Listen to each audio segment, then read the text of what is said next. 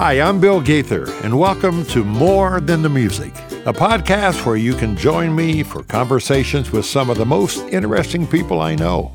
Each episode features a special guest who has inspired me in some way during my fifty years in the music industry. You'll meet incredible artists, writers, and comedians, sports figures, and other folks I'm grateful to call my friends. Join me now for this week's episode of More Than the Music. It's going to be good.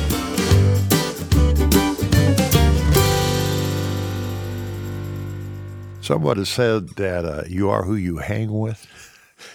And if that is the case, I hang with a lot of different kinds of folks who come from all different walks of life. Teachers, preachers, school administrators, business leaders, politicians.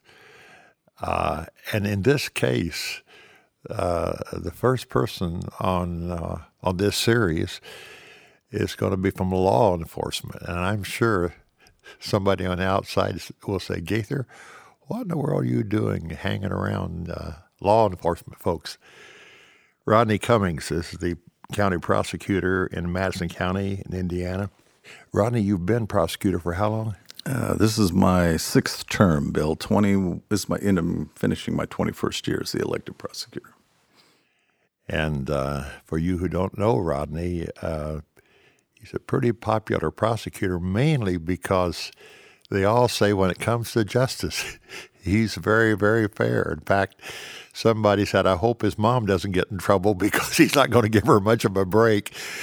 But uh, getting to know Rodney has been interesting uh, for me, especially uh, your background. You are a Madison County native, right? I was born in Indianapolis. My uh, my mother was from Missouri, around uh, Cape Girardeau, Fornfeld area. She came here uh, as a teenager, ran away from home, and, and came to Anderson, and uh, met the guy who raised me, and so I've spent most of my life here. But I've lived in uh, Arizona. I lived in California a couple of different times. Went to Las Vegas High School uh, mm-hmm. for a brief period of time. But I got bounced in, back and forth as a kid in foster homes, orphans homes, and that kind of thing. But I spent most of my life in Anderson, Indiana. And I've heard this story uh, several times. Basically, it was a pretty tough Uh, a childhood to grow up in, right? Probably as tough as anyone you're going to run across, yeah. Bill. My mother was a drug addict and a prostitute who ran away from home as a fifteen-year-old. She was getting abused sexually by her father. At least that's what she said. She uh, met some guys in a band whose next gig was in Anderson. She came here with them. She ended up pregnant, and uh, they left town without her. And she met a guy who was home on leave from the Army, and I think she was kind of his party girl.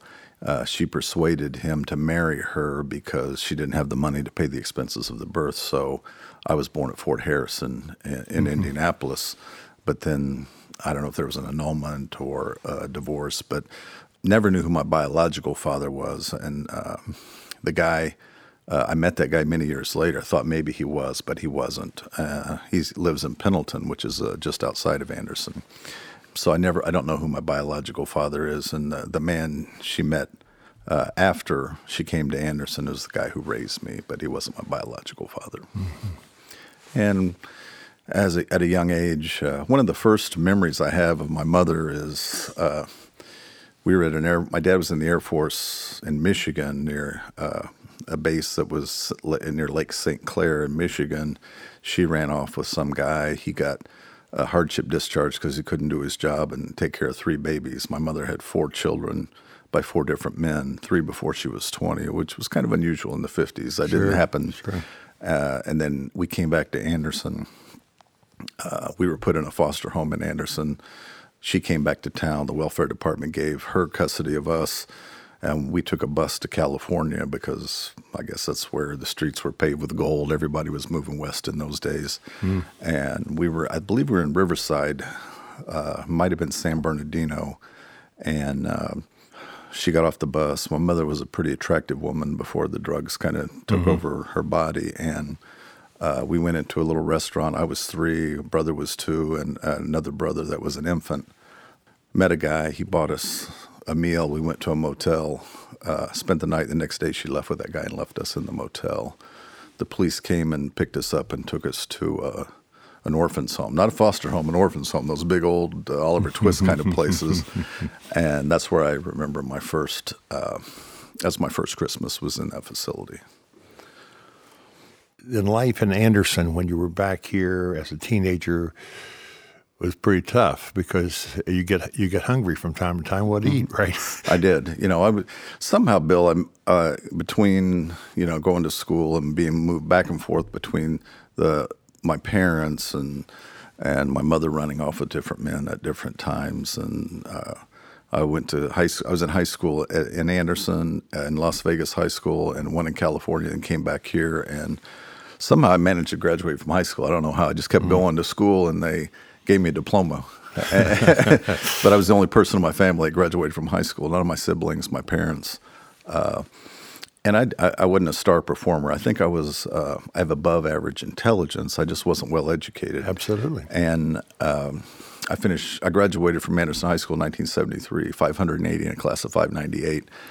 Uh, I thought I was made it now. I graduated from high school. There's, you know, the doors were going to open for, it didn't work out that way. And Uh, in those days, General Motors had a huge uh, influence in Anderson, and people got jobs. You graduate from high school, you just go to the factory. Well, the first year that didn't happen was nineteen seventy-three when when I graduated. I didn't have a job. My dad left town, said, hey, you're eighteen, you're on your own, because that's what his parents told him when he was eighteen. That's what eighteen-year-olds did. Yeah, and I couldn't get a job. I had nowhere to live. Uh, I started breaking into houses uh, to get money to live on, and got arrested by the police and spent some time in jail. I got convicted of a felony, and uh, the day I got out of jail, I didn't have any place to live. I walked into a police athletic league uh, that had just opened in uh, Anderson, in a tough part of town, to try to, uh, for the police officers to try to have some contact and influence with some at-risk youth. With kids on the street. That's exactly right. And, and helping in direction. Yeah. And, and that's when you started boxing, right? It is. I, they had a boxing gym in that facility, and I started, you know, to me, uh, you know, I was underdeveloped. I, I didn't mature physically until I was in my early twenties. I was always undersized. And when you're poor, when you were poor in Anderson in those days, it was really tough because the factories – people, everybody had jobs in the factory. Everybody had money. It's not it's not hard being poor if everybody's poor. It's hard to be poor when nobody else is poor. And you get made fun of, and you get mistreated, and people make fun of the way you dress. And, uh, yeah, I was put down a lot as a child. Mm. And so I started boxing because that was something that I thought, you know, I could earn some respect. I'm sure you had to do weightlifting to to build up your upper body? A little bit. I do, you know, fighters don't lift weights that much, Bill. You do lots of push-ups and sit-ups and, and pull-ups, but yeah. Hitting the heavy bag a lot. I mean, I look at photos of me when I was younger, and one of my – one of the – because I've got – my uh, my jackets and trophies from my championships in my office, yeah. And one of my deputies once said, "Look at the guns on you, man!" I, I didn't even remember. I go, "Ah, they are pretty big, aren't they?" But, but it's just hitting the heavy bag and training.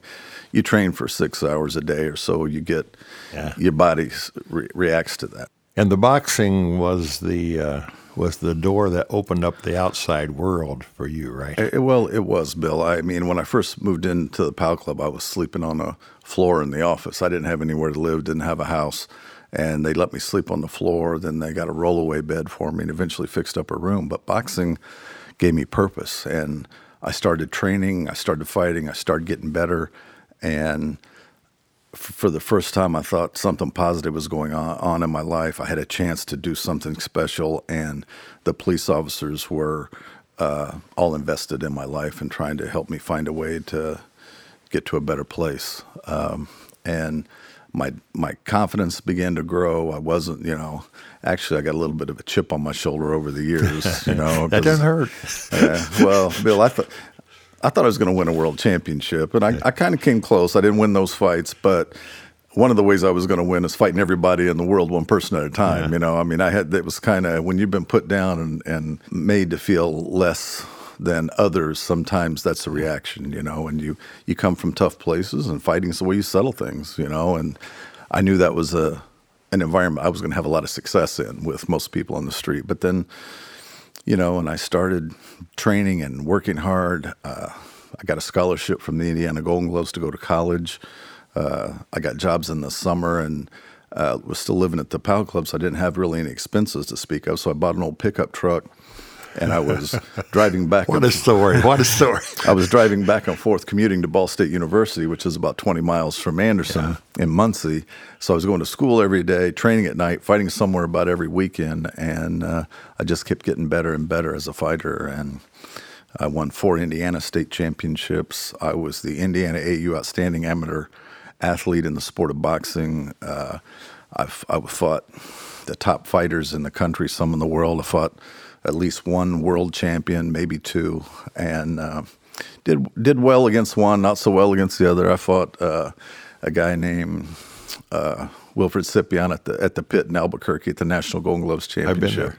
And uh, I bet you have, Bill. Yeah, we, we sang at the pit. Yeah, well, that's a big that's a big venue. Yeah. I won two fights. My first uh, national tournament, I won two fights, and now I'm fighting uh, uh, a champion from Texas who was uh, pretty intimidating figure. You know, for a guy who just starting to make it on the national scene, he he looked like Joe Frazier. You know, I mean, and and one of my friends from Indiana was ranked number three in the country, and he was. He won, actually, he won three fights, and he comes into my room. I, I see the draw. There's eight of us left fighting for the national championship, and there's two guys I didn't want to fight. It was I looked, I was watching a guy from Detroit named Nathaniel Akbar, and then Wilfred Sipion from Texas. I mean, they were killing those guys they were fighting. So I go, the rest of them I'm okay. So I come in, I get the guy from Texas. Yeah.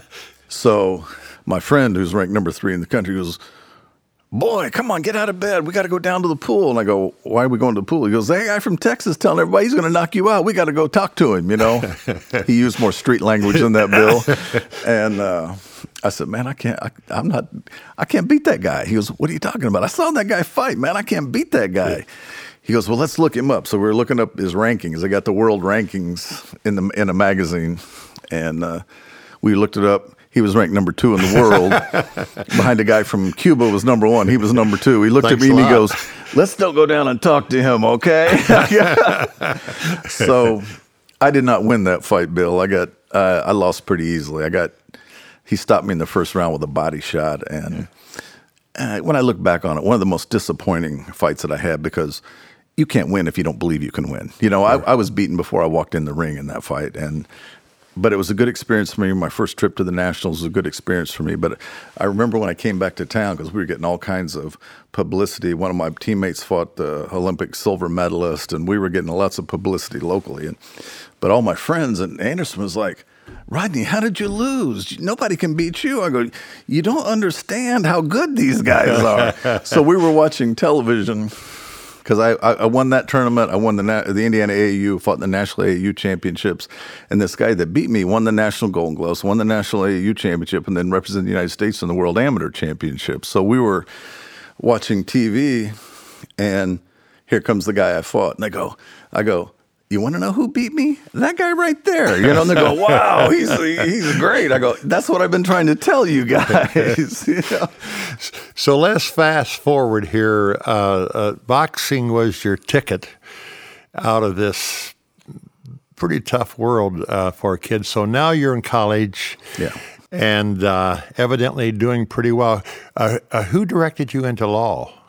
Well, the police officers at the Powell Club had the idea that I should become a police officer. So yeah. I applied to the Anderson Police Department, and I got rejected because I had a felony conviction from mm-hmm. the burglary and breaking into those houses. Mm-hmm. And they're like, oh, my gosh, what are we going to do? And they just, they learned that if I got a pardon from the governor, then I could be a police officer. So we went through this long process of getting letters of recommendation from community leaders and people that knew me. And a lot of people in Anderson knew me very well because of all the boxing. They were coming to a lot of my fights, and uh, we applied to get a pardon from the governor. And I had a meeting at the governor's clemency commission uh, at the Indiana State House. Mm-hmm. Well, it was kind of uh, funny because it was the day after uh, the National Golden Gloves Championship. I had been eliminated the night before because I was I, that was nineteen seventy-nine. I won the Indiana Golden Gloves. I won four Indiana State Championships, but I won the uh, Open Division uh, Middleweight Championship in seventy-eight and seventy-nine and the A A U Championship in seventy-eight. So I'm representing Indiana in the National Golden Gloves that were at the Convention Center in Indianapolis that year. And I had two fights uh, the night before, and I had two black eyes because I had lost to the champion from Washington, D C, lost a decision to him the night before.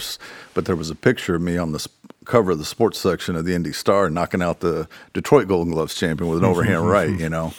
And so uh, we're in having the meeting, and there's five people on this panel, and there's there's a, a woman on there, and finally she looks at me and goes, "Tell me why you have two black eyes." She really was un- unhappy. Why you? I said, "Ma'am, I'm the Indiana middleweight champion. I've been fighting in the National Golden Glove tournament." Well, it's, you know, this getting a lot of coverage in the news, and mm-hmm. so mm-hmm. they go, "Oh my gosh," and they were very impressed by that, mm-hmm. and then I learned about a week or two later that I had gotten the pardon from Governor uh, Otis Bowen, had granted me a pardon. Mm. So then I applied to the police department and got hired on the same police department that arrested me when I was eighteen years old. This podcast is being sponsored by the folks at Game Show Network. Game Show Network is dedicated to creating family-friendly, fun programming that's right for everyone. They've got great shows morning, noon, and night, and their afternoon block of original programs from four to eight are the kinds of play-along, laugh-along shows that you can watch no matter who is in the room. Great to share with your kids or your grandkids. It's the kind of entertainment that will have everyone shouting their answers along with the television as they all watch the same screen. And these days, we know it's tough to get everyone to agree on, well, just about anything. If you're looking for entertainment that the whole family can enjoy together, the answer is Game Show Network.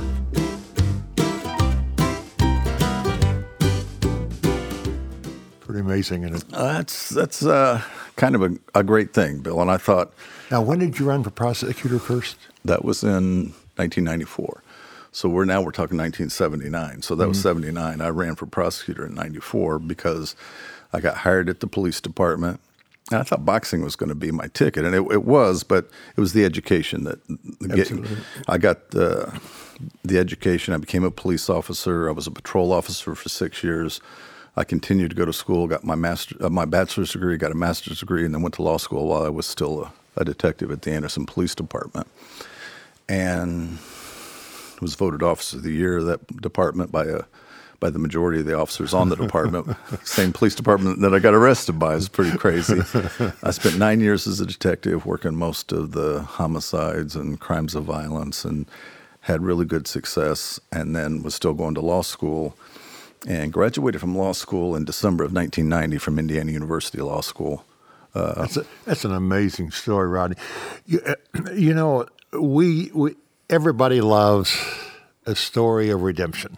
I mean, uh, you know, we get criticized, this country gets criticized a lot, but it does have a great heart for people. And we're all in this category in one way or the other, for people who make mistakes. And if you make mistakes, you got to be some way to correct the mistake, learn from your mistake, and become better because of the mistake. And I run with you now. When did we first meet? It's a good question, Bill. So I'm I'm guessing, uh, I'm try, I tried to remember that a couple of times, but it was in the early nineties, I think, uh, yeah. ninety-one or two or something like that. It was so for eighteen, nineteen. Well, that's longer than that, isn't it, Bill? twenty, oh, yeah. Was that? Yeah, oh, that's okay. More like twenty-something. twenty, twenty, yeah. twenty. I know, the years go by for you. Yeah, I majored in English, not, not math, right? Yeah, I think it's twenty-five, twenty-six, twenty-seven, something like that. I don't, I don't know. You know, uh, the, the Bible talks a lot about love, love, love, love, but it also talks about justice, and justice is a very, a very, mm. very important part. I think one of the hardest things for people to understand is the tension between the fact, Gloria and I wrote a song one time with uh, Kim uh, Williams and my son called Somewhere Between Jesus and John Wayne. You know, the tension of saying... Uh, enough is enough, and you know, and having force to simply say, no, you can't go any farther. That's real tension, and you and I have had so many different discussions over cups of coffee yeah. uh, when you have said, but Bill, there are times when you've got to say, stop, that's a, you know, that's enough, and, and I guess that's where justice comes in. Yeah. In my relationships, you know, Bill, I would say I'm not a uh, I'm not a religious person. I had a lot of... Uh, I think you're a spiritual person. I, I agree with that. I agree. I'm, I'm a very spiritual person, and I think that Uh, spiritual people and religious people have a, had a major impact in my life.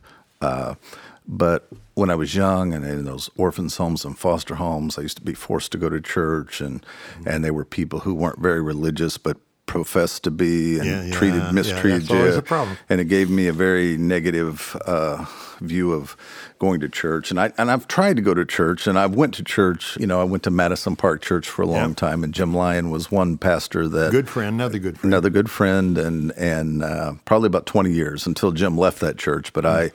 I, I used to look forward to listen to his message, and Jim was somebody that his words had influence with me. And I've had a number of spiritual people come into my life, and it's caused me to change my view on things a little bit. But I remember one guy who is one of our friends, who was one of my mentors, mm-hmm. uh, Dennis Carroll. One, one story, a sharp difference between where I was and where he was. Uh, early on when I first came in contact with him in the early eighties, and I was still in my twenties, still thinking I'm a fairly tough guy, yeah. and I probably was, but I usually settle things with my fists, yeah. you know. Yeah.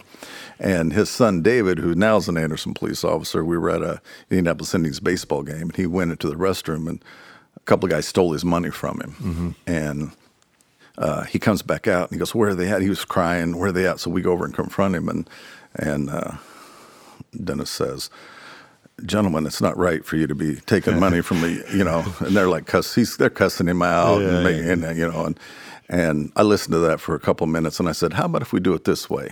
Give the money up, or I knock you out. And they're both looking at me, and I go, we can do it that way if you want. They they pulled the money out of their pocket and gave it, which I thought I was doing something good. He says, why did you do that? You don't ever solve anything with violence. And I'm like, thought you wanted the money back. You know, that was the only way. He goes, they were going to give it back. No, they were going to beat you up. You know, it's, but that's that's an example of the tension that you're talking about, I think. The tension has never left. Peter in the garden, the first thing he did was pick up a sword and cut off the guy's, uh, you know, cut off the guy's ears. Mm. It was tension then. It is still tension today, especially in a day and time when bad people are coming into places of worship with guns. Now, uh, realistically, you know, h- how do you deal with that? But I think it comes back to how we got into the discussion of saying, Gaither, you got a strange, wide range of friends, and I And I love it that way. Rodney, my life has been richer being around you, seeing what you have come from, and seeing how far you have gone since your beginnings. And we're all on a journey. I appreciate it, Bill. You've been a huge influence in my life, too. I mean, I was not the most humble individual you'd ever run across. And early in my life, you know, when I got as a fighter, that's the way I wanted to settle things. So I knew that favored me. But then, when I got elected prosecutor, uh, you know, I started, my, my career was on a rocket going straight up, and I was not a, I mean, I was brash, and I was full of myself, and I, I thought for years that's why people liked me so much. I found out the hard way that they were, they liked me in spite of that, not because of that. And as I've matured and followed your model of humility, uh, I haven't had any people run against me. I haven't had an opponent in the last two elections. So people love what I do. I think they like the presentation better now than the one it used to be when I was more more brash and, and probably a little a lot more arrogant. And I've learned to follow your model of humility, and it's something that uh, I'll always be thankful for, Bill. I love my life because of the richness of the kinds of friends I have from all different walks of life. You know, it's interesting. I'll talk to you about the the real world that you live in, and I'll pick up the Anderson Herald every morning. Mm-hmm. And, uh, and and that world has not gone away. In fact, that world is probably worse than, than, you know, than when you were growing up. And I'll talk to you about it from that perspective. And then this weekend, I'll be on a stage somewhere singing, I am loved, I am loved, I can risk loving you for the one who knows me best, loves me most.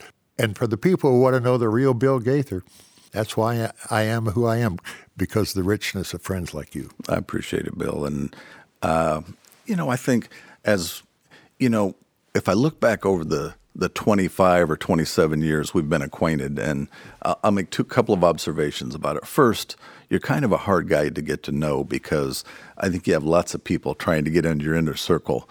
And you know, they're pushing the door down a little too hard sometimes. People, you know, and you're like, you know, hey, let me back off that guy a little bit. I'm I'm a guy that really didn't care much for your music, and and, and, and, and, and I loved it. I and, loved and, it. And, and still don't that much. But I, I've have I've been around it so so much. I've gotten to know the guys in your band really well, and uh, I appreciate the quality and the the talent they have. It's amazing, even though I don't necessarily, you know, get up and clap when they're singing. Yep, yep. The the quality of it is incredible, and they're really, really good people. I mean, that's what I like about it as much. Well, you've been on the bus I've been with on, us. I've been on the bus with you. I don't know how you do it all these years. I, I go out for, I've been out two or three times on the bus, and I'm like, I come back on Sunday, I'm like, man, I need a vacation. I mean, sitting in there, you know, in those bunks rolling around the country is a little rough, but it's still fun, you know, it's still a lot of fun. And you've got to know four incredible guys, and and, and I am so proud of this current bunch, and I love I love for people to say, hey, come around, look at them, see what you think, you know. But what you see is what you get with those guys. They are really good guys. But Bill, before we go on, can I say one more thing on the redemption side that's kind of good? Yeah. We didn't get to the pro- when did I get elected prosecutor? The, the the part that made the National Enquirer and the National News and the N B C Nightly News about all this. When I ran for prosecutor, I beat the guy who put me in jail when I was eighteen years old. And I have a story unlike any prosecutor in the United States, Bill. First, I'm on the National District Attorney's Board of Directors. I'm Indiana's delegate. Yeah. My ninety colleagues elected me to be their representative. Yeah. So I know prosecutors across the country. Nobody competed in boxing at the level that I did. And nobody has been convicted of a felony and beat the guy who put them in jail when they were a teenager. It's the most unusual story for a prosecutor. But you know what? It gives me a lot of insight. Like you talk about, we live in a community that has a lot of crime, unfortunately. You know, we had four babies last year murdered to age two yeah. and under. We have a lot of poverty in in Anderson, yeah. an awful lot of poverty. Uh, of the ninety-one counties in Indiana, we're third in sending people to prison. We're the thirteenth largest county in population. We're third in sending people to prison. We have a lot of a lot of poverty, a lot of drug use, uh, a lot of hopelessness, and it comes back, unfortunately, to many, it comes back onto those children that have no ability even to, to protect themselves. And that's the world that I live in every single day. And you get to you get to live vicariously through that sometimes, and you see it in the paper, and we talk, and I, I'll take you out. Some We'll ride around the street, and I'll take you out and, and introduce you to guys who have been in prison. And well, coming back from a Pacer game one night about twelve thirty, one o'clock in the morning at a little uh, seven eleven store, you said, okay, Okay, this guy is in prison, and his father is over there, and and I I think you put both of yeah, them in prison, right? Absolutely, absolutely, and and some of the stories that come that come back to you from people who have been in prison say to you what? No, they're very thankful. Appreciate you saved my life. A lot of that happens. It doesn't happen all the time, but it happens a lot. Some people just choose to live their life the way it is, and they're they go to, they go to prison periodically throughout their lives. Yeah. I mean, but others that really want to get their life changed, I mean, they're doing drugs, they're addicted. Unfortunately, to deal with addiction, which is a huge problem in this country, when you're in that state of mind and you're doing drugs, you don't want to stop. It's, it's not until you get incarcerated that people suddenly decide they want to get their life squared away. And and if they truly want to turn their life around, you know, they can. And unfortunately, incarceration does that for a lot of them. Absolutely. It did it for me. When I went to jail, I knew I was never going back again. That was not a place I was going to be spending my life. I knew I was done, and I cut loose all those people that were out there. Everybody I knew was committing crimes and doing drugs, and I go, that's not for me. And when these other guys came into my life, I go, I'm going to be a part of this. I don't know what it is, but you're going to have to yeah. blast me out of here with dynamite, you know, and I'm going to I'm going to do whatever I can. And I talk to, you know, I see poor people now, and they go, well, you know, you don't know what it's like to be poor. Oh, yes, I do. I just did something about it. I, I bled. I, you know, I, I, I did whatever I had to do to get myself in a place not to be poor anymore. And I'm not wealthy by any stretch of the imagination, Bill, but I'm I, I have enough financial uh, rewards in my life. I can do about whatever I want to do. I live a pretty good life. It's I a really great do. story. It's a great story. Thank you for joining me for this episode of More Than the Music. For details on the Gaither Vocal Band tour dates, the latest Gaither music releases, and much more, visit us online at gaither dot com. This is Bill Gaither signing off until the next edition of More Than the Music.